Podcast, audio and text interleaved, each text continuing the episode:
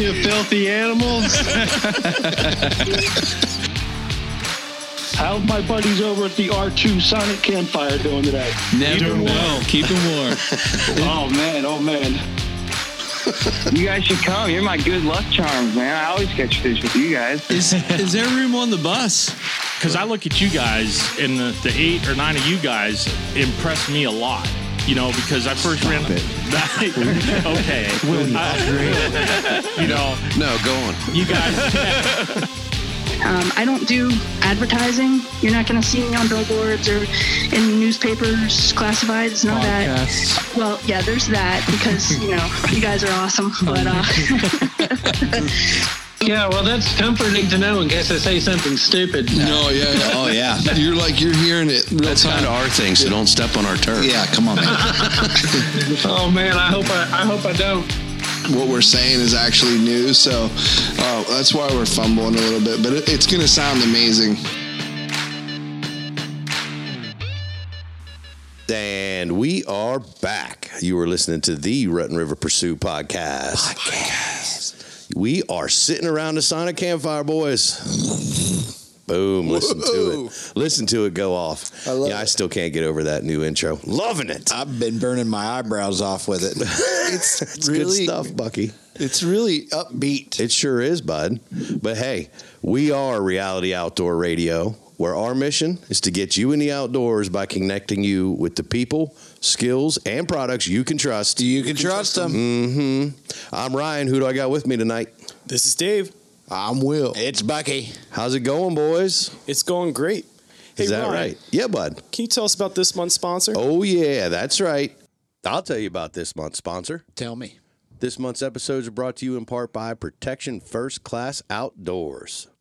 PFC lubes were designed and developed to protect and lubricate your firearms, your bows, your tree stands, heck, all your outdoor equipment. What about fishing rods? Absolutely fishing rods, Stevie. You know it. No way. You know it. Even kniveses? You can use it on all your knives, as Bucky, the ones you made and the ones you bought.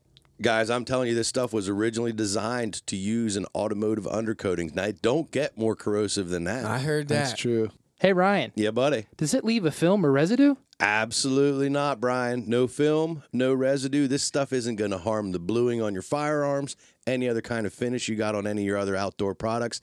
This stuff is the ticket. And what? Now, wait. I bet it freezes. It does not freeze, Bucky. What? Oh, But there's one more thing I got to tell you about. This stuff will also act as a cover scent. You got How many, kidding me. how many times you ever taken a well protected and lubricated piece of equipment in the outdoors? It stinks, boys. it Yes, it stinks. does. Not this stuff. They got the earth and the pine cover scent mixed right into the lubricant. Wow. They Come thought on. of Can't beat everything. That's right, guys. Make sure you head on over to pfcoutdoors.com. Check out everything they got going on over there. Pick up some of that lube. It's the ticket. Guys, I have a guest for us tonight. Is that right? And I'm pretty excited. This guy is an adventurer, photographer, videographer, journalist, cowboy, what? dreamer. I'm still going on. Hang on. Come on now. What did you do? He's a wanderer. He happens to be a digital creator for Wild Horse Motion. And guess what? Tell me. He's the host of the Badlands Film Festival. Is that right? yeah. We have Tim Endsley on the line, guys. The Tim Endsley? We do. Are you there, bud? I'm here, guys. That Hey, was a that was a that was an awesome intro, man. Like I, I honestly don't think I've ever been introduced like that, and I just I just want to say like that was a that was an amazing intro. Like I really feel good about myself right now. A little, That was that was our our mission. A little pee came out. I'm We- not going to lie. we feel fact- good about you. The fact that you answered the phone Yeah. is, is crazy. Well, I'll tell you what, Tim is a busy, busy dude. That's for sure. I can't keep up watching you on Instagram, Tim, of where you're located from week Where to week, in the much world less Where you call home. Endsley? Yeah. Where are you right now, man? Um, Well, believe it or not, like right now, I'm in Arkansas. I'm riding in my wife's truck because she had to come pick me up on the side of the road on the interstate because I blew a radiator hose out of my truck. And so, uh, Oh. yeah, so uh, yeah, so I called you guys as soon as I called the tow truck. right after that. you guys, you guys called me, and I thought it was somebody trying to sell me insurance, so I didn't answer the first time. Yeah, and then, yeah. um, and then, uh, and then I thought, oh, I bet I know who that is. Actually, uh, actually, Tim, what I would like to do is sell you an extended warranty on that vehicle since you're having some car trouble. that is perfect. You know that that is something I could actually use at this moment. so uh, they never call you when you want them. You know. Yeah, that's right. That's right. Yeah. So, but I'm in Arkansas right now. This is my home state, and um, I live in Little Rock. Lived right here, uh, pretty much in the same spot for uh, 23 years. So, You know the Clintons. uh, not personally, I know of them. Oh, yeah, yeah. I know of them. Uh, uh, I know, I know where they used to work. like my wife can see their offices, like out of her office. No so- way, really. yeah, yeah, yeah. That's one of the only reasons why I would know that, that about Oh. you know about Little Rock. So yeah, I don't don't personally know them, but uh, definitely know who they are. So of course, Tim, you know, we had you we have you on the show just because you're an outdoorsman of outdoorsmen. I mean, and just what are you involved in, man? Like, just give us your rundown. I know we gave you an intro, but man, Yeah. What do you got going on right now? Man, a little bit of everything. Like I just got back from California. My family, uh, my family for 24 years has owned the largest traveling Wild West show in the world, and uh, we, yeah, and so uh, You're a modern, I actually modern. I day- actually- Buffalo Bill, modern day yeah, Buffalo Bill. Yeah, that's there go. exactly where I was going with it. not not Annie Oakley. No, not Annie Oakley, not not at all. No. I'll, Um, I'll slap them for you. um, yeah, so we were in California and we, I actually produced uh, 66 live shows in 28 days.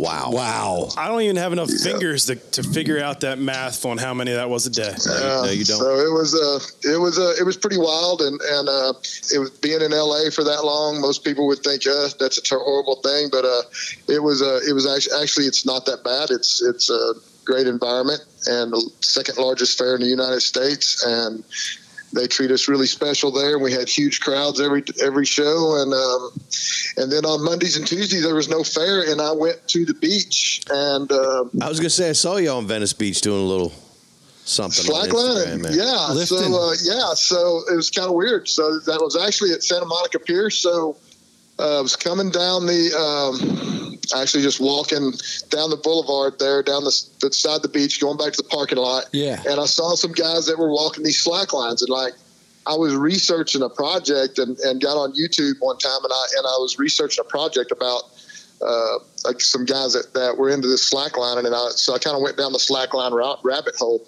and I just really got interested in it. But no one Can here you do it? I Uh, I actually, after six days, I could take five actual steps. No, wow. that's pretty line. good. And, um, That's and really I was, good. and it was it was really it's a lot harder than it looks. But um, yeah, so I kind of uh, got to hang out with a pretty cool little community of slackline people, and um, you'd think that. Uh, when when I told them that I, you know that I hunted and that I you know kind of what I kind of what my passions are, uh, man, they were totally receptive of it, and they're That's all just cool. you know beach people, and they were like, man, that is so cool.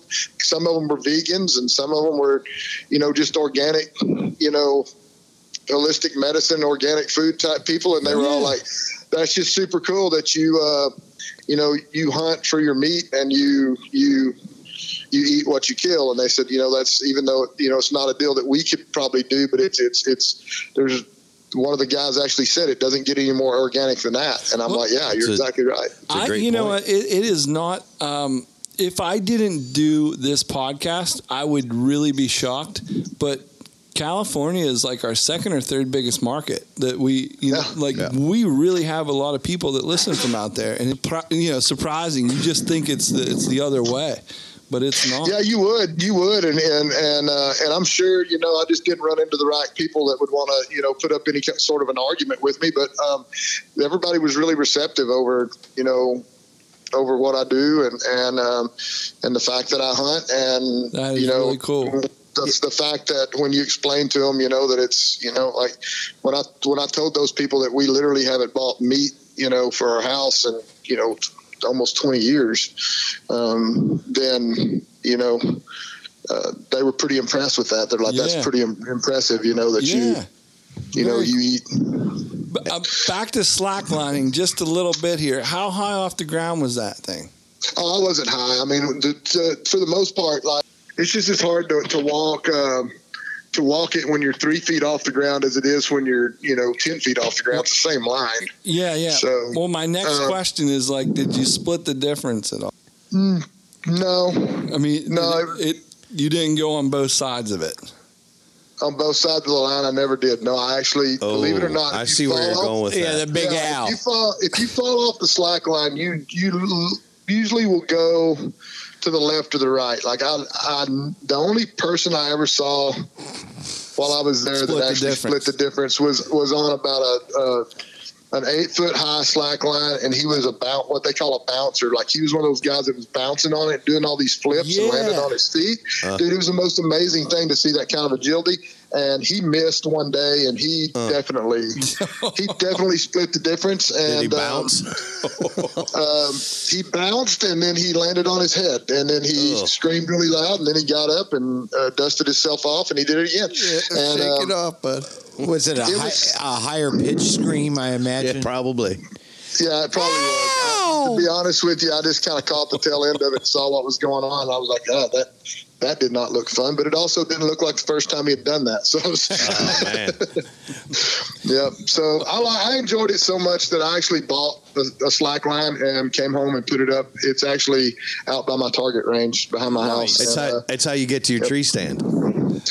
no, Yeah. no, I'll pass on that. Like, uh, it's just um, it's it, the one thing I, I enjoyed about it was the amount of focus that you actually have to have. It's kind of like shooting a bow and, and being totally focused on shooting. You you literally can't walk a slack line without being so totally completely focused. I mean, you just you just won't if your mind is not totally focused on what you're doing. You'll crash and burn every time. You're not going to stay up on it, and um, and stuff like that just impresses me to watch people do stuff. You know, whether it's um, uh, whether it's rock climbers or or distance runners or um, anything that that you know guys that that ride seven you know guys like Shane Dorian you know in Hawaii that a great hunter but rides 70 foot waves you know for a living Yeah. um, on a surfboard I mean people that can do that kind of stuff you know and professional cowboys it's that that, that win and make their living doing it it's just a whole different kind of focus you know I mean Yeah. you have that ability to find that you know, they call it flow state. Um, I never knew what the name of it was until after I quit rodeoing, but it's called flow state. When you can find people that can, you know, I'm sure like a guy like Levi Morgan probably has that same flow state because he is so, you know, In tune. devastatingly hard to beat, you know, as far as archery tournaments go. I mean, he's he's got the capability obviously to get into that flow state where nothing, you know, breaks his concentration. Yeah, he's just pure autopilot.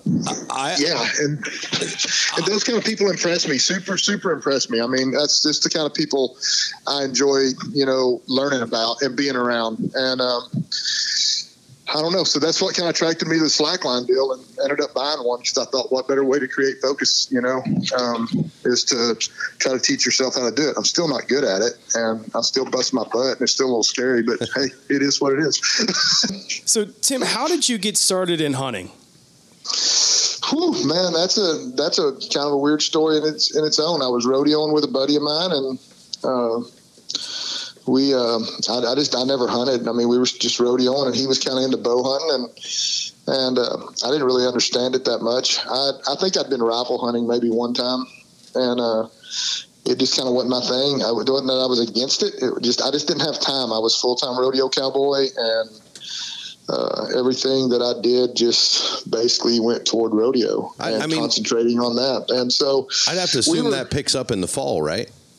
That's Like rodeo. Dude, no, this- actually, so Summer. like it's year it's just year round, man. So when Okay. you're rodeoing for a living, like you're you're year round, like you're going year round. Like literally, I would have about when I when I started hunting, I would have about 30 days. So I'd have like from the from right around Thanksgiving until right around Christmas, and then I had to quit. I had to. That was it, and uh, and then I had to get back to, you know, it was time to start back to the rodeos again in January. So, um, so I just didn't have a lot of time, and I just I just wasn't going to put a lot of a lot of my concentration on anything else just because I was so committed to what I did for a living. So basically we were we were at a rodeo and my buddy had his bow with him and and he would shoot you know during the day when we didn't have anything to do. And uh he had something tore up on his bow and we went to a bow shop in town that day and and I don't remember what it was. I didn't know anything I don't even remember what was wrong with his bow but we went to an arch found an archery shop we went and uh they were working on his bow and I just wasn't interested in hunting at all just literally wasn't interested. And uh I started watching of all things the old Drury videos were in V- on VHS were playing on this Oh. dude's TV. Yeah. And it was, you know, the the the old the very first ones, you know, back when they were still killing 130 inch deer and really happy about it. Um, That was a while ago. um, yeah. So, um, but the thing that impressed me about it was they would go through um, their setup, you know, and the wind and, and bottlenecks and and benches and funnels, and they were talking about all this stuff, and it just seemed like such a cool little chess match. And um, Literally. and then they were they were doing it with a bow, and I thought. This is pretty cool, and so literally, I asked the guy at the archery shop right then. I said, "What would it cost for me to get set up?" After I sat there for an hour and watched Drury videos, and uh, I said, "So thanks, Drury, for getting me in the outdoor industry, uh, outdoor hunting business, because uh, that's exactly what got me started hunting was that." And uh, Did you ever get a, did you ever get a chance to tell Mark or Terry that story? I never have. I've talked to them a couple of times, and I never, I've never told either one of them that story. I Um, think they'd appreciate it. I, I'm sure and, of it. and uh, I will I will tell them probably at ATA this year.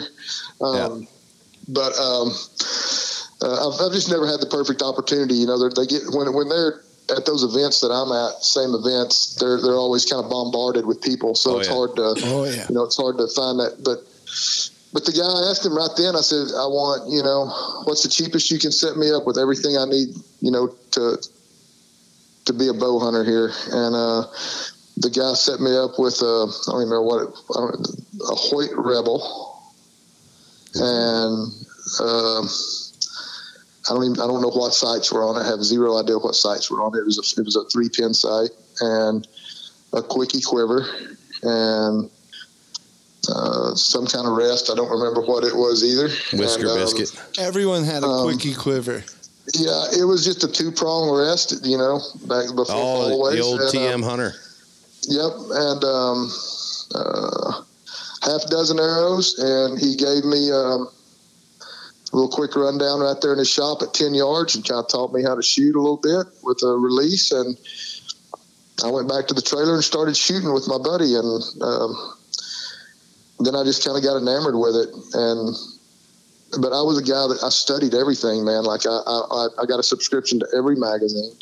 I bought every Drury video, every video I could buy that was on whitetail hunting, and um, and we were, we, I mean, we watched them in the trailer. Guys that were rodeoing with me were sick of watching hunting videos because I just watch them over and over again. And um, there was, you know, literally every bow hunting magazine that was available was laying in my trailer, and uh, and then I bought books just strictly on whitetail deer that weren't even about hunting, just you know, everything I could learn about whitetail, and um, got to talk to a buddy of mine that that rodeoed with me a little bit and let me hunt his place, and uh, I went and hung a stand and went in there a week later, first day, and killed a 126 inch eight point.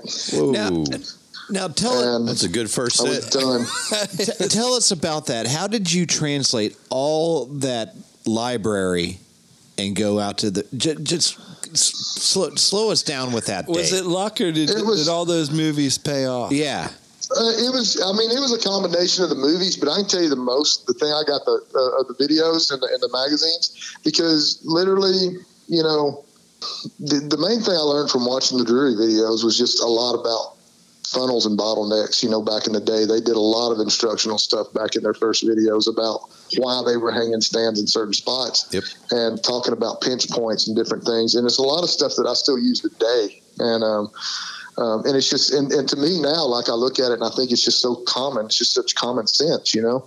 Um, but then I didn't know anything about it. But the thing I think I learned the most that taught me the most was just reading books on whitetail deer. Anything I could find that I could read, because obviously you weren't going to just jump on your phone and pull it up on Google, you know, uh, 20 plus years ago. Um, so I would just find books and anything I could find to, to, to learn about whitetail deer and, and why they would be certain places at certain times of the year, what kind of food sources, uh, habitat, bedding area, um, everything I could learn about the whitetail I learned there, and then what I learned about wind direction and stuff like that was through the videos because you know obviously they're not you're not going to learn that from a whitetail book, but the Drury videos kind of taught me a lot of that in the magazines, Petersen's Bow Hunting and Bow Hunter and those all those magazines. I had a subscription to all of them, and I would just read everything I could read and just absorb it. And um, hung a stand in a little pinch point that went toward the river that had a bunch of white oak acorns falling, and I looked and there was four active scrapes right there going into that little pinch point, and I was like, I'm gonna put a I'm gonna put a stand right here. Put a I put a ten foot ladder stand up, and the first afternoon I got in the stand, and it was October 22nd. And um, those scrapes were active, and when I hung that stand, I went in there and put some tarsal gland scent from Hunter Specialties. Oh, there you go. Um, tarsal. They used to have a tarsal supreme, I think is what it was called, and um, I poured some tarsal gland scent in those uh, in those open scrapes because I had read in those magazines that it was you know early season. Those bucks were, you know, kind of marking their territory. Just and, a signpost. Yep. and just a signpost. And so I was like, well, I'm going to see if I can piss him off and make him think another buck's in his territory. I did it. And I'd been in the stand about an hour. I blew a grunt call about three times, and he walked out started working the scrape. And I shot him in the scrape. it's like you were in one of the videos. That- That's fantastic. And uh, But it- have it, like, that, and I was like- doomed from that point on.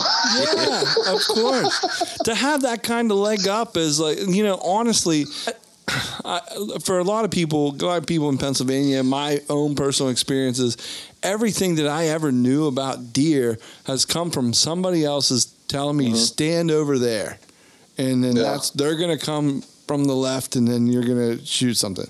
Like to for you to go out hands on, see all the sign, do it like self taught, self taught in the in the first, you know. Yep. That is epic, dude. You don't even know. Yeah, and the funniest part of it was like I was everything that I'd read told me to stay in the stand. Even though I watched the deer fall, he fell like man, he fell literally like sixty yards from the stand. And, uh, I don't watched know him that fall. you tell a, a rodeo dude that he can't get What out to of the do. stand. Well, I didn't want. I didn't want to. I was trying to just, you know, if I'd have had a seatbelt up there, like you know, at the time I did, there were there really wasn't hunter safety systems, so we just wore those.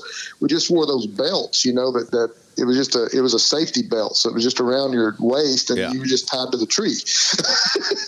we call them rib breakers. Yeah, rib breakers, exactly. So, um, so I was just tied to the tree with that belt, and um, and I remember thinking, man, I want out of this belt so bad. I want to go down there and get my hands on this deer, and I just made myself sit there, even though I watched him expire. You know, I mean, I watched him die, and Good for um, yeah, good for you. and I made myself sit there for like 20 minutes. And I got down, and since it was my first ever kill, and if you notice, I say kill a lot because I'm not a big harvest guy. I mean, uh, Um, gotcha. It's I'm more. I'm, I'm more of the. I'm more of the fact that I, I just. I, I feel like a lot of times we have to say it, and in a lot of situations we have to say it. But Sure. I, I've just always felt like I don't want to cheapen that animal's life by saying I harvested it, I actually killed it, I took its life. Yeah, you, you, har- you harvest crops. No, I killed a couple ears of corn last night. Did you? Yeah, you know, yeah. So that's so. So what was funny was I was watching. I watched the deer die, and then after about twenty minutes, I got down and I actually followed the blood trail because it was the first blood trail I'd ever seen, and um, I had a really good blood trail even though I was looking at the deer. And then I stood back about thirty yards from the deer and threw sticks at it for like ten minutes, making, sure, making, making sure it wasn't going to get up and run off. And, and what was so stupid about it was I didn't bring my bow with me when I did. Oh, man. I was, I was literally just standing there Whipping throwing sticks. sticks at the deer because I thought if it's going to get up and run away, it's going to run like if I hit it with a stick. Yeah, I can. And uh, I know you're a calf roper, but you could. You, I'm sure you wrestled Oh, yeah. a steer once or Left the bow- twice. he left know? the bow and brought his lasso. Yeah, yeah wrestled Yeah, that. um, but what was even more funny was my buddy had. Um, I walked out there and he was going to come back and get me at, at, at that dark, which obviously no cell phones or anything back then, so I couldn't call him and say, "Hey, I just shot a deer." Um, so it was about an hour and a half, maybe two hours later. Uh, he comes pulling up in the in, in the jeeps that they drive around their farm, and uh, his headlights hit me, and I'm sitting in the middle of the in the middle of the road with a Whipping with this buck, and he was like, "What the crap?" He said, "I didn't think you were actually going to kill one." That's what I came out here for. And um, and what was even crazier was while I was sitting there with that buck, uh, just just admiring the buck and kind of. You know, not necessarily the the horns or anything. It was more or less. It was just one of those weird deals where I was just literally sitting there looking at this deer, going, "Wow, Yeah. um, It's This is a this is a very surreal moment in my life, and and I was just you know you know feeling of, of feeling of his of the hair and feeling of his hide and feeling of the horns and just just looking at him over. And I looked on the road, and here comes a doe walking toward me, and a buck about probably a 150 inch 10 point steps out behind this doe and starts walking straight towards us. Get out. Sounds The like you were in the about- right spot. the doe gets like 15 yards and walks in the woods and the buck keeps coming like straight toward me and i'm like okay what do i do now he finally got close enough he realized that something wasn't right he turned and went in the woods but uh That one would have been was- justified with self defense. Yeah. oh absolutely yeah but it was a us. Yeah it was a it was a pretty amazing experience for my first hunt and then uh I'd say. i was hooked i was hooked from that point on like um Heck yeah. And, I- and then I was hooked on bow hunting. Like I still, you know, I, yeah, I got a t- bunch of friends that that that rifle hunt, and they love to rifle hunt, and they love to shoot rifles, and I have there's nothing wrong with that whatsoever. Everybody's got their own deal. I just love to shoot my bow, and um, and I just love the whole bow hunting experience. That's just kind of my thing, and and uh, and you know, every year I just can't wait till bow season. And since then, you know, I've I've had a lot of you know pretty decent success around the country, public land, private land, lease land, and it doesn't matter to me. I'll hunt anything. I'll hunt anywhere. Um, Nice. What's I your hunted. What's I your hunted- setup? My setup, I shoot for Prime now. So this is I've been with Prime for a year. Um, so I've been with Prime for I was with Bear um, Archery and and Trophy Ridge for nine years. Um, part of that team, and I created a lot of content there, and really enjoyed it for years and years and years. And um, I don't know, it was just uh, there were so many new bows coming out from so many different companies, and uh, I've been hunting out west some with with uh, Jason Matzinger and some other guys out west, and, uh, Tim Burnett from Solo Hunter, and those guys, and Sure. uh, we're all my buddies, and it was like I was hanging out with the Prime team all the time. Like Yeah. for five or six years, I was with the whole Prime crew, Remy Warren, all those guys, Steve Eklund. They were all my buddies, and when we were at events, that's who I was with. And uh, so, you know, uh, Ryan Silver at Prime asked me about four years ago at at, uh, at Jason's house. We were all at Jason's house after after a hunt, and he said, "Man, you should come come shoot for Prime." And I said, "I've been with Bear a long time, and I just don't." Um, you know, I, my whole deal is loyalty, man. If somebody's super loyal to me, man, I'm gonna, I'm gonna give them all my loyalty back, and uh, uh and I'm just, and two, I think you, you know, if you if you brand guys that brand jump a lot, um, I think I think you, you have to lose a little bit of credibility there. Um, it's it's the nature of the business. I get it, but at the same time, uh, you know, it's it's hard to tell somebody, you know, oh, this is the greatest bow that's ever been made, um, or I love this bow. And the ones I hate are the ones that get on there and this is the this is the greatest bow that's ever been made. And then tomorrow they sign with a new company. Oh, wait a minute, this is the greatest bow that's ever been made. um, uh, I really love this broadhead, but wait, I today I love this broadhead better. Yeah. um, and um, you know, I just it's kind of a loyalty thing with me. It's why I've been with the companies I've been with for so long. But uh, but yeah, it was like an opportunity for me to. There was a big change going on at Bear. I'm not saying it was for the worse. It was it was just a big change, and, and I didn't know a lot of the people that, that I started out with working there with, and uh, I just saw an opportunity to branch out and do something different. And um, I contacted Prime, and I said, if you guys are still want me on your team, man, I would really love to shoot Prime, and and I'd shot their bows every year at ATA, and I jumped on the jumped on the on the prime team this year, and uh, You, I mean, there's So- worse decisions you could have made. It's they, they make a good absolutely, yeah. So I shoot. So my setup is is prime spot hog.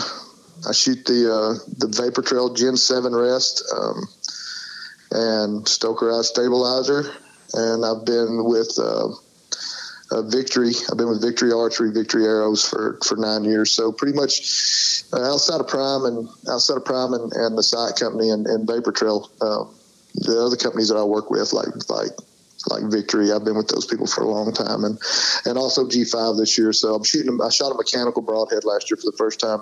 Crap, probably eight or nine years. I haven't shot a mechanical broadhead in eight or nine years, but I shot I shot their um, their dead meat last year. Ooh, the dead And, meat. uh, yeah.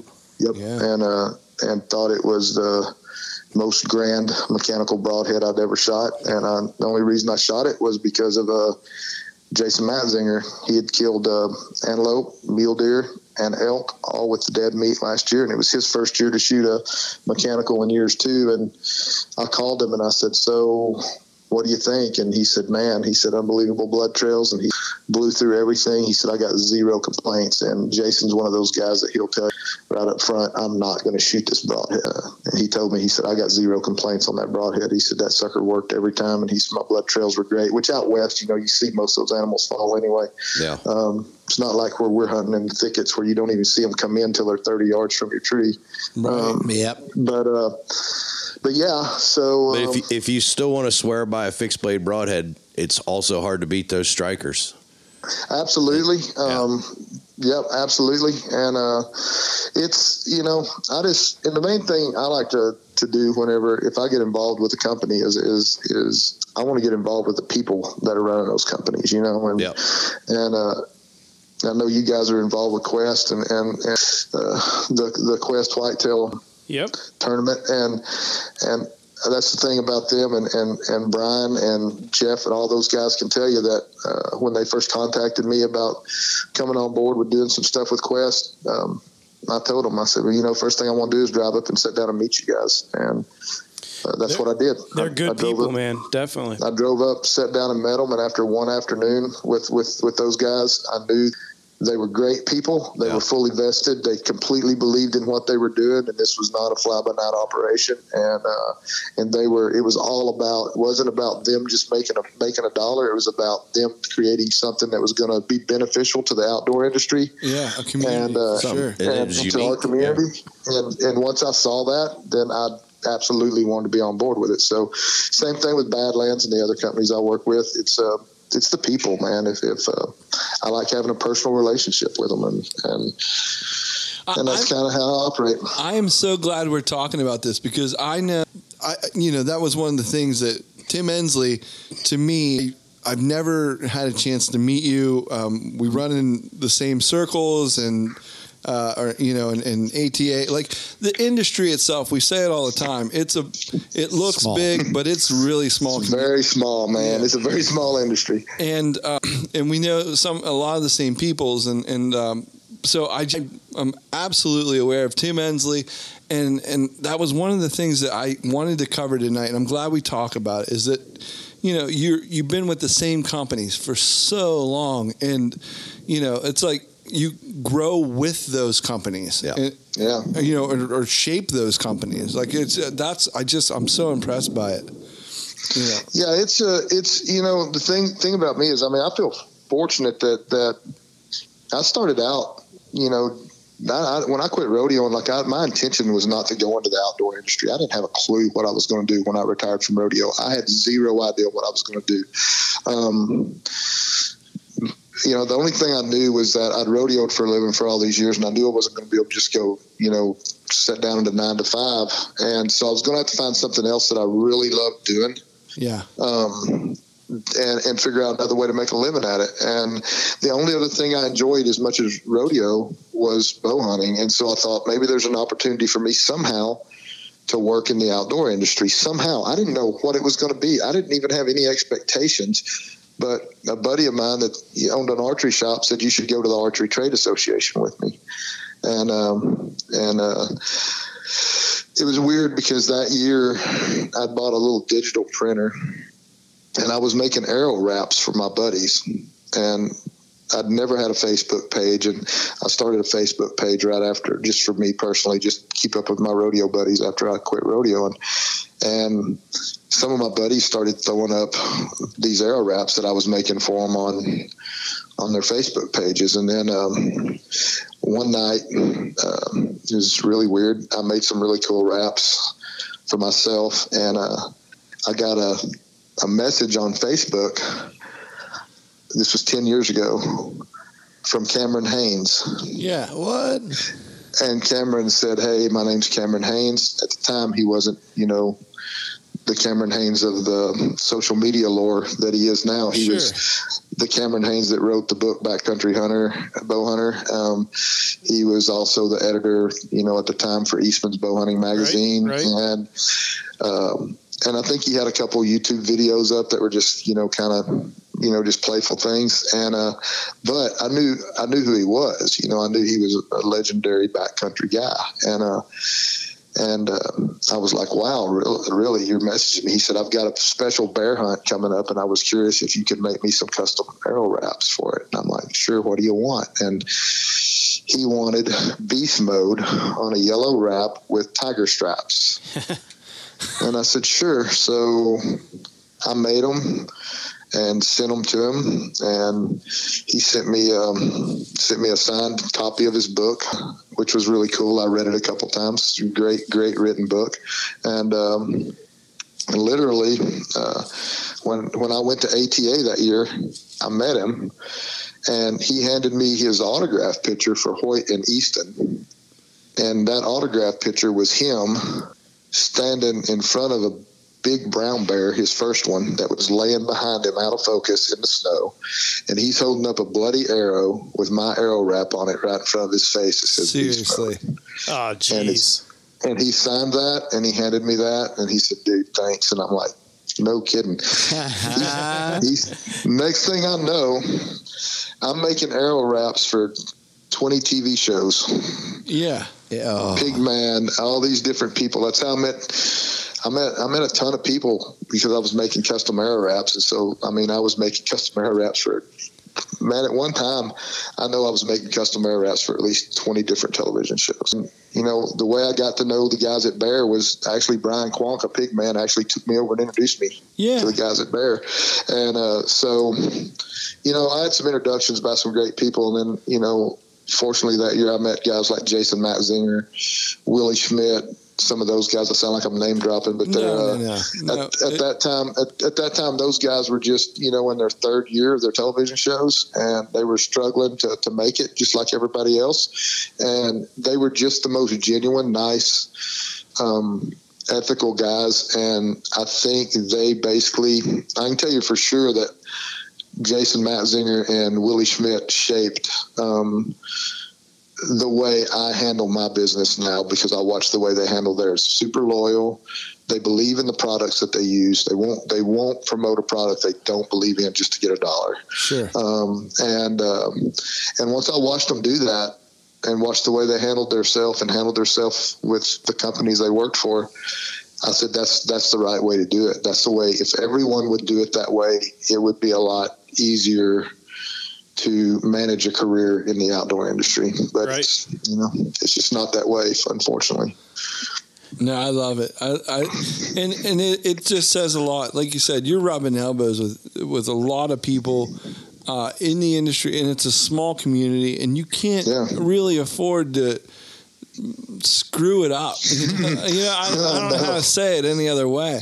You know, and, and uh, but the best part about this whole story to me is that you took something out of nothing and and created an environment with, that was in, attractive to other people in the industry and uh, you know and you're still doing it and you're killing it Well, it's crazy. Like I don't, I don't really do any arrow wraps anymore. I just do them for a few friends. You know, like like I saw y'all had Jessica on there, uh, Jess Byers the other day, and um, so you know I met, I met, I met Jess uh, when she was catching a lot of flack, and and uh, she came and she came to the film festival a few years back, and um, she made a she made a post about uh, after she went to the film festival that she was going to have a film in the film festival the next year that would be good enough to win it, and I thought that was very arrogant. And I actually messaged her and said, "You do know who you know the kind of people that we have in this film festival, right? It's pretty bold statement." You know, to put out that your very first film is going to be good enough to win the film festival, but I do hope you put a film in. And um, just watching where Jess has grown from that point, you know, I mean, she was, and I don't think she meant anything by it. I didn't, she didn't mean a thing by it. Um, uh, and and I've and after I've got got to know Jess and know what kind of a person she is, and that she works super hard, and she is a constant student and trying to learn, you know, more and more every day. And she doesn't, and she and she portrays it that way. If you notice, you know, on her on her stuff, um, get to know people like her, um, and then watching her put a film in the film festival that ended up winning third. I was like, you know, way to go, Jess! You know, her very first film. Well, that, Um, yeah, that's just it. Like well, the the ladies that we love to talk to, and you know, it's just they are so hardcore, and they just they bring it. And every day, if you watch their social media, they're not. There's no joke to her. No, you know? no, none at all. No, we hung out. We hung out at Salt Lake, um, and that's the thing about me. Like I'm with Badlands. I've been with Badlands for years. I mean, their logo is tattooed on my arm. Um, nice. And I've been with them for forever, and I'm going to be. You know, as far as I'm concerned, I'll be with them till the end. That's Um, that's some loyalty there, bud. Commit- yeah, yeah. I don't But even have my Tim wife's Hensley- name tattooed on me. Tim Endsley is not afraid of commitment. Nah. No, not at all. Uh, so, uh, but like, yeah, but like at, at Salt Lake, you know, the Sitka crew had a had a big bash every night after the after the uh, after the shoots were over and all the functions were over. We had to go to, and man, we went and hung out with the Sitka group, you know, at, at their parties every night. And Jess was there, and we hung out and visited. And, and uh, I mean, you know, it's it's just we're all one big family, and it doesn't matter what camo you wear, and it doesn't matter what bow you shoot, and it doesn't matter what broadhead you use, or whether you hunt public land or private land. It just doesn't matter. You know, the fact of the matter is, is that we're all buying hunting licenses, We're all promoting conservation, um, and we're all out there doing it and keeping this. You know this tradition and this heritage alive. Uh, so it, I don't really care how anybody hunts. You know, if they if they if they if we we I live in Arkansas, and you know, uh, baiting is allowed. I don't really call it baiting because I don't necessarily hunt over feed, but I feed because if I don't feed and my neighbors are feeding, all my deer are going to go to my neighbor's house, um, and they're not going to be at my house. But um, I feed, and I have and I have zero. You know, there's nothing wrong with feeding if it's legal in your state. Feed. Absolutely. Um, the, Yeah. But the one, but the one thing I love to do is I love to hunt public land where there is no feeding because it just keeps honing those skills, you know, those outdoor skills um, of finding that natural food source and finding those natural funnels and. Uh, you know, finding those spots where you know the deer want to be at, at what time of year. So I do. I love hunting public land, and I hunt most of my hunting in Arkansas is done on public land, even though I have a lease and we go hang out on the lease and we cook breakfast. My uh, my family hunts there and, and uh, uh, during rifle season. So yeah, uh, but but I love to hunt public land and it's kind of what I love to do. But at the same time, I have a lease in Kansas and everybody's like, "Why don't you hunt public land in Kansas?" And I'm like, "I got a lease in Kansas. I don't have to hunt public land in Kansas." You know I mean? I mean, I don't I don't have to worry about walking by somebody's tree stand to go get to my tree stand because you know they're all my tree stands, and, and I don't care. Valid That's point. awesome. Um, but yeah, I think I think that's that's kind of where we are. Like um, I hunted, uh, I'd never hunted a high fence. A buddy of mine in Texas invited me out to hunt their place, and it's 2,100 acres under high fence. Yeah. And uh, but there but there was no no species had ever been introduced to that high fence. It was literally they fenced their property um, and left the deer and the hogs and the turkey that were in there. That's what's in there. Whatever was in there is what what reproduced. um, they didn't bring in you know a bunch of you know Test uh, tubes big- and no, they didn't bring any of that stuff. It was literally the doe and and the, just all the doe and all the bucks that were in that in in there when they fenced it. That's what was in there. The hogs. That's what was in there. Um, they didn't have a vial of uh, megalodon semen. No, no, and there was no exotics introduced to it, and he also had three thousand acres of of uh, uh, free range, and I hunted both. And I'm just going to tell you, I hunted that I hunted that high fence. And he had some pictures of some really good bucks on there that were gonna. He had some eight points that he wanted taken out um, of the genetic herd because he had some some really good ten points, and they were trying to take some of these old eight points out that were like. 21 inch inside eight points that were just really tall. I mean, you know, uh-huh. 100, bless their heart. you know, 100, 130 inch eight points. And I, I was like, I'm more than happy to do that. You're, boy. talk- you're Yeah, talking to some PA boys here, dude. You, you're just that's just. Well, Oh. guess what? I hunted that thing for seven days and never saw a mature buck. Mm. Never Right. saw a mature Sure. deer. And I came out of there and I, I told a buddy of mine, they said, How was hunting the high fence? And I said, no different hunting 2,100 acres of no of no fence. it Yeah. was no different.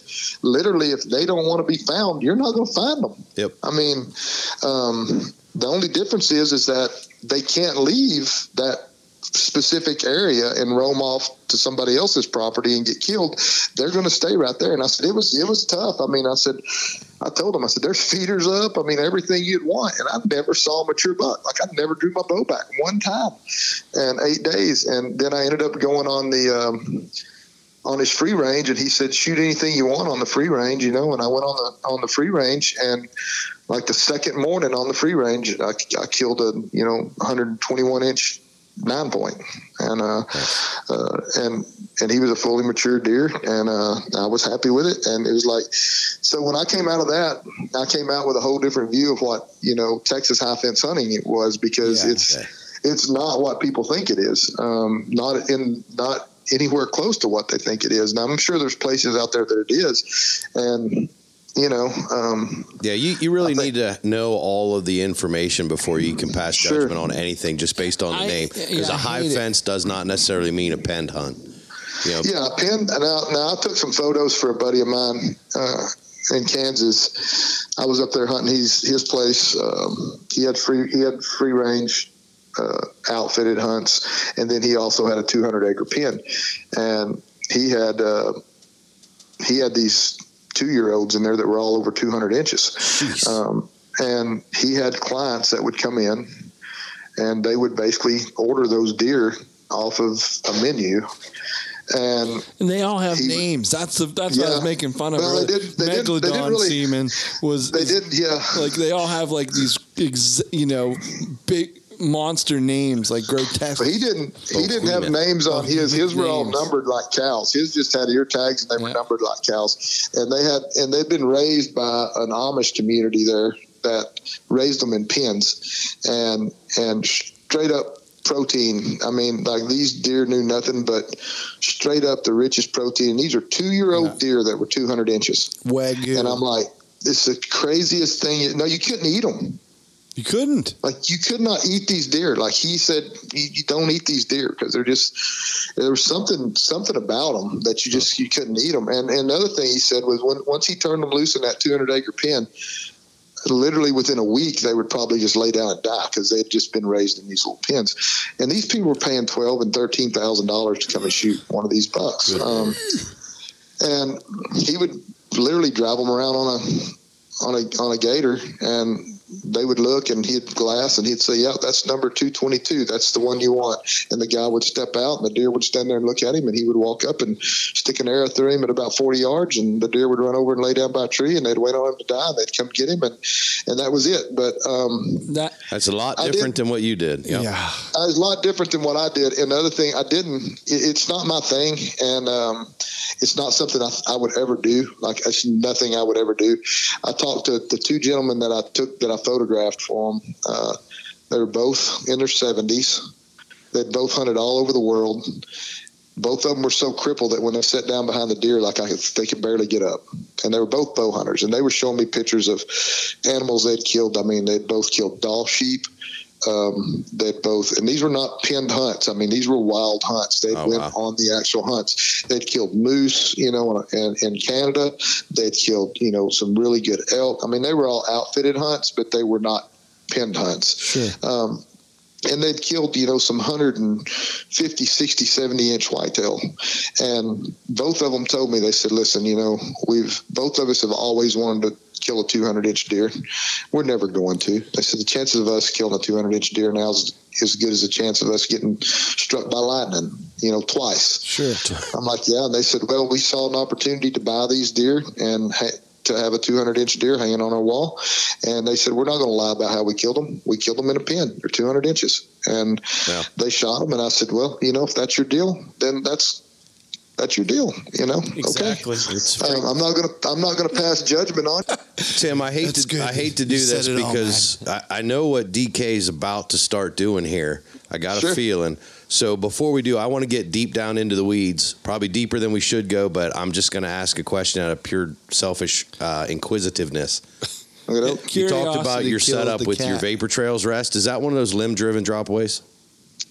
Yeah, it is. It's uh, um, it's the Gen Seven, and Nice. they make they make that rest specifically for. I mean, you can buy that rest specifically for a Hoyt, specifically for a Mathews, specifically for a Prime, and and when you put it on and you level that rest, it, I'm telling you, the setup on that rest was so quick, and I'm not going to say the rest that I took off my bow. Um, is definitely it wasn't a company that I was sponsored by, and I bought this Vapor Trail rest because I just loved the way it worked. It's right. um, I'm not sponsored by Vapor Trail, um, but after I watched that watched that rest operate on the other guys that I was shooting with that were shooting prime, uh, I was like, I want I want to try that rest, and I So- literally walked over to the Vapor Trail booth and I bought one, and he put it on for me, and I'm telling you, when I sighted it in, and I took a two hundred dollar rest off my bow and put this rest on, yeah, and um, and put this rest on, and literally my groups tightened up immediately, and I was like. Holy crap! I cannot. I mean, like I would have never dreamed that in a million years. And like I said, I'm not sponsored by Vapor Trail. Yeah. They don't give me anything. Um, I bought that rest, and I'm telling you, it was it, it, it's a game changer. It was a game changer for me because I mean, So a lot of the hunts you're doing out west, though, and this is what the reason I'm asking. I haven't switched yet to a limb driven, but Mm-hmm. I, I, I certainly intend to. But I've been shooting dropaways forever. I set up a lot of bows, uh, even a lot of the bows for the guys around this table. I set up. Mhm. there they go. And um, I you know, won't I've tell you set how up- tight those groups shoot. I've set up limb driven rests. I just haven't done it myself. And one of the reasons is because of that cord that runs Mm-hmm. the full length all the way down to your limbs. If you're hunting out west though, and you're covering a lot of ground on an elk hunt, something like that, do you ever run into issues where you're getting hung up with that extra cord hanging there? I never have. I mean, um, but but now like I, I haven't haven't gone on an elk hunt with it either. But I did drag that thing all over. You know, two total archery challenges in the mountain uh, in the mountains, and and I can tell you the one up there that we did uh, in, in Utah was treacherous. It was because it was the first year that had it there. None of the trails were beat down, and I'm gonna tell you, it was like bushwhacking to get to those targets. Literally bushwhacking to get to those targets. Uh, it was rough. It was a rough course. Like it was. Um, not only was it rough to shoot, uh, tough to shoot, but it was a.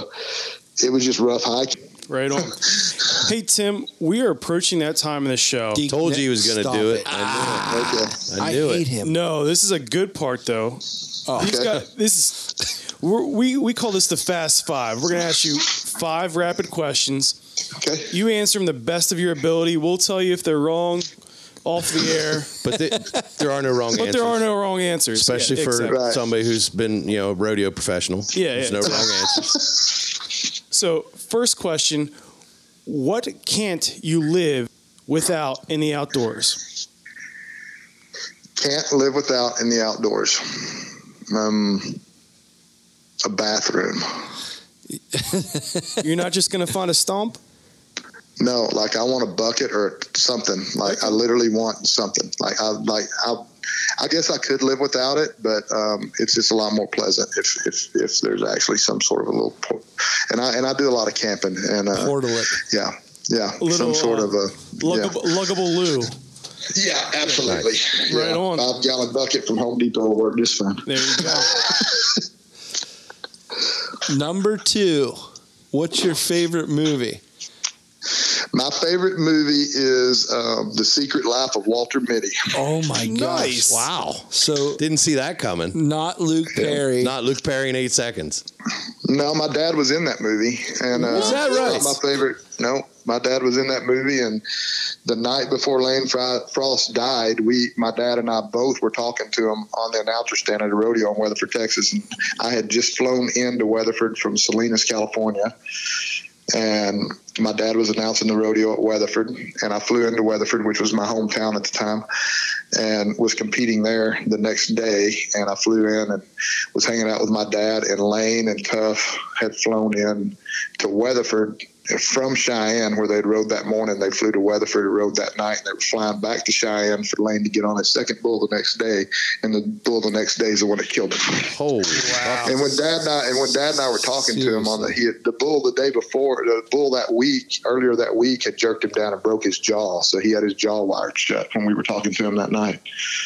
All right, you know what? I we even said that I wasn't going to do this for a professional rodeo guy, but you know what? Your answer's wrong. Secret Life of Walter Mitty can't be your favorite movie after what you just told me. It has movie. to be eight seconds. Come on. No, it's not. Like literally, it's not my favorite movie because uh, 'Cause it's so real. Because it's real. Mainly because mainly because it was uh, embellished a little. So Okay. I guess I'll give you that one. Yeah. yeah, Right on. okay. Were you okay with Jason or Luke Perry playing that part? Yeah, he did a really good job. As a matter of fact, Very cool. yeah, I think I'll go with Luke Perry on that one because he, he did a good job. I was kind of wondering how 90210 was going to mix with somebody about, like Lane, but like Lane could have actually like lived at 90210. Like he'd have been like the country version of. he was he was just that oh gosh, really oh shucks guy. You know, like he could just kind of fit in anywhere. Wow. Um, Go ahead, Bucky. What's number three? Hey, what's the one thing you do daily to prepare for your outdoor lifestyle? Uh, now, the one thing I do daily to prepare for my outdoor lifestyle, really and truly, is is I run. And I used to not run, and I hated to run. And I all the way through running. school, I hated to run. I would you couldn't whip me and make me run, and people would say, "How?" You know, when I was rodeoing, people would say to you, you know, this was back in the day before all cowboys wanted to be athletes. We just wanted to be cowboys. Yeah. And um, now all of them want to be athletes, so they work out all the time. And we'd have probably had a lot longer careers if we'd have worked out, but we just didn't. Um, and now that I'm older, uh, I run. I run every day, and uh, and I don't necessarily run to make me a better hunter. I just run because it just makes me feel better. And the way I look at it, if I feel better, then I'm going to feel like going hunting every day, and I'm going to feel like carting those stands around every day, and I'm going to go that extra mile maybe that I wouldn't have went, you know, on public land. Uh, if I was in worse shape, um, and I'll sit in that tree stand. I'll sit in that tree stand that extra hour, and I'll stay up there when it's a little colder. Um, so yeah, it's run. And the guy that really got me super interested in it is Jace Bauserman. If you guys look up Jace Bauserman, he's a on Instagram. He's the real deal, and he's a he's wrote three books on um, turkey hunting and antelope hunting, and and he's a, a master antelope hunter. He's a great turkey hunter, and he's also um, an elite um, ultra runner. Like he's ran, I don't know how many hundred mile races. And here's the thing about him: not only did he run the hundred mile race, every every big hundred mile race in the United States, he's ran hundred mile or fifty miler, but he's been top five at all of them. Oh wow! Really? And he still runs today. And um, Jace just kind of got me interested in running. So that's pretty much the thing that I do every day. I think that prepares me for my outdoor lifestyle, whether it's hunting or walking a slack line or hiking. I love to just go hike sometimes just by myself. Just throw a pack on and just take off and find one of these mountains around Arkansas and just go hike to the top of it. So yeah, all that's part of my outdoor lifestyle. So I'd say that's it's got to be running. Love good, it. Good on you That's with the awesome. running. So Yeah. let me move on here to number four. Okay. What is on your bucket list? My bucket list. So right now, my bucket list is it's probably it's probably hunting related. It is hunting related, but I want to go and do like a really cool mule deer hunt somewhere. Like uh, that's my bucket list. I've I've Muleys. I've been I've been enamored with um, I've been enamored with with whitetail for so long, and uh, I've basically you know not trying to toot my horn or anything, but I've I've, what I, I call myself successful pretty much everywhere I've gone and hunted. I've been successful killing killing a really good white whitetail. I've never, I've, I've only ever gone on one outfitted hunt ever in my life, and uh, it was in Ohio, and it was when I first got in the industry, and a guy invited me up, and um, I, I hunted for like five days, and uh, got up there, and he had me hunting standing corn, which was. I was like, "Why am I hunting standing corn?" It's a good question, but I'm doing yeah, that like- Saturday. Yeah, so 600 acres of standing corn, and I was hunting on the on the edges of that standing corn, and I think in the five days I saw six total doe um, in five days, and I was that's the only outfitted hunt I've ever been on. So, uh, yeah, I, I feel like um, going to Montana or somewhere and and uh, spot and stalk mule deer would be really cool. I'm actually going to do that in Nebraska here uh, the end of October. Oh, cool. Public public land, either species, spot and stalk, um, whitetail mule deer, uh, wall tents, public land. A bunch of my buddies were filming it all, and um, we're excited about that. But yeah, that, that's probably my bucket list right this moment. That's awesome. So, last question: What makes you happy? oh man, just just living my life. You know, the fact that I've I've I've had the opportunity to have two careers that I absolutely love. I mean, um, to be able to do two things. Um, I was a professional rodeo cowboy for 27 years, um, and then as soon as I retired from that, you know, I got to fall right into my second passion, which was which was hunting. And now that I get to make my living in the hunting industry as well, um, it's uh, that's what makes me happy. And you know, learning how to slack line and uh, ride my skateboard and being 52 years old and running, you know, being able to run six or eight, 11 miles, um, that kind of stuff makes me happy. It's pretty simple, you know. I just uh, and watching people achieve their their dreams and goals. I mean, I like to see anyone who has a vision and they say I'm just going to go do this and they do it, you know, because one of the, one of my favorite sayings is, um, you know, average is really easy easy because if it wasn't then you know so many people wouldn't achieve it right, um, so that's uh that's kind of that's kind of my my saying is is I just don't want to be average, you know, and I don't want to. I'm not trying to be famous, and I'm not trying to be um, well known. I just want to, you know, I see stuff that I I think's really cool, and I try to go do it. And I love to watch people, you know, step out of their comfort zone and and accomplish things. So yeah, that's pretty much what makes me happy. You know, is just Definitely, uh, man. You definitely show that, and it's it's contagious through you. Yeah, it is. So that's awesome, man. well, I appreciate that. Well, well, Tim, it was great to have you on the show. Um, for our listeners, where can they find you? Yeah, how do they keep up with you? Well, if you want to keep up with me, the best thing is on my IG page, which is Tim Endsley Wild Horse. So you can basically it's a Tim underscore Endsley underscore Wild Horse. I think I don't even. um, anyway, so that's that's pretty much the best way to keep up with me is IG. I'm on. I'm, you know, I, I generally post stuff on my stories a lot. I don't. I don't post a ton of stuff on my uh, actually on on on my feed um, unless I have something I feel like's interesting to say. I don't really post on there, but I do a lot of stuff on my stories. And Right. um, you can find me every Wednesday night uh, on Badlands page. We do the live, uh, the Badlands live every Wednesday night. Uh, it's eight o'clock Central Time, and we have a different guest every Wednesday night live. And um, uh, so you can find me there, and you can find me hosting the Badlands Film Festival at ATA. Perfect, man. Perfect. Well, we thank you for being on the show. Oh yeah. We're gonna have you stay on the line as we wrap up because we're gonna send you some Duck Blonde coffee. Ooh, man, man, man, catch up on that flyway.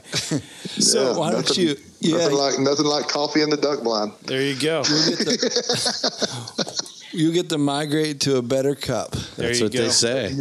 Right on. Perfect, man. Well, thank you, and we'll uh, we'll catch you later. Right on. Sounds good. Thank Thanks, you Tim. again. Guys, before we wrap up this show, Uh huh. Ryan, how about you tell us about this month's sponsor? I'm not going to tell you about it, but Stevie's gonna. Go ahead, Stevie. This month is also brought to you in part by Miser Creative LLC. Rutten River Pursuits podcast is a production of Miser Creative LLC. And if you're interested in starting your own podcast or if you need help creating video content for social media, look us up. Give Will an email at will at ruttenriverpursuits.com for more information or pricing options. Love me that creative media.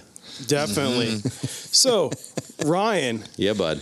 Where can they find us? I'm not going to tell you about it. Bucky is. Bucky, I where can- can they find I us? I can tell you where they can Go find for us. it, bud. They can find us on Instagram, Facebook, and Twitter at Rutten River Pursuits, on the YouTubes at Rutten River Pursuits Podcast, and RuttenRiverPursuits.com on the internets. Oh, yeah. Or the World Wide Webs, if you will. www. And of course, you can download this podcast and all our podcasts on Apple Podcasts, Spotify, and iHeartRadio. Very, Oh very God. good, Bucky. Bucky. So smooth. You just want us to rig it weedless, don't you? Um, Bud, I'm ready to get in that tree stand. I, I want to I want to stop for a moment and just say thank you to Deke because Tim was a great guest. bud. Yeah, he was. Good find. You are the man, Dekey. Take it like a champ, bud. It's the last Yeah, time yeah, he's yeah. going to compliment you. Yeah. no, Tim's the man, and I'm glad he came on. I will compliment Deke one more time when we win the Quesson Cup. Oh, right, right, right. then I'm done. Then I'm done complimenting him. Perfect. We'll see you guys. See ya. Rig it weedless.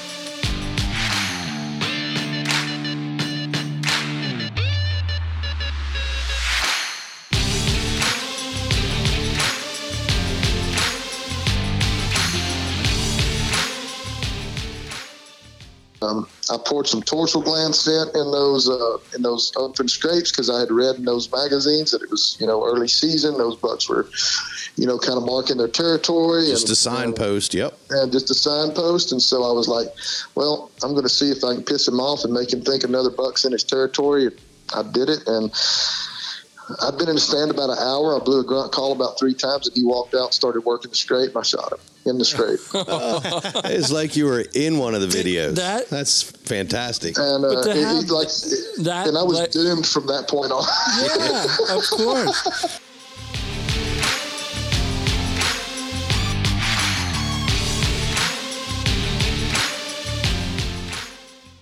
and um, I had a really good blood trail, even though I was looking at the deer. And then I stood back about 30 yards from the deer and threw sticks at it for like 10 minutes, Oh, making, sure, making, making sure it wasn't going to get up and run off. And, and what was so stupid about it was I didn't bring my bow with me when I did that. Oh, man. I was, I was literally just standing there Whipping throwing sticks. sticks at the deer because I thought if it's going to get up and run away, it's going to run like if I hit it with a stick.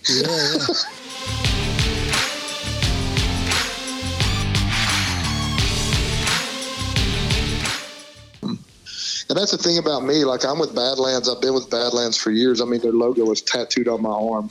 Um, Nice. And I've been with them for forever. And I'm going to be, you know, as far as I'm concerned, I'll be with them till the end. That's Um, that's some loyalty and there, bud. commit- yeah, yeah. I don't but even have my Tim wife's Endsley- name tattooed on me. Tim Endsley is not afraid of commitment. Nah.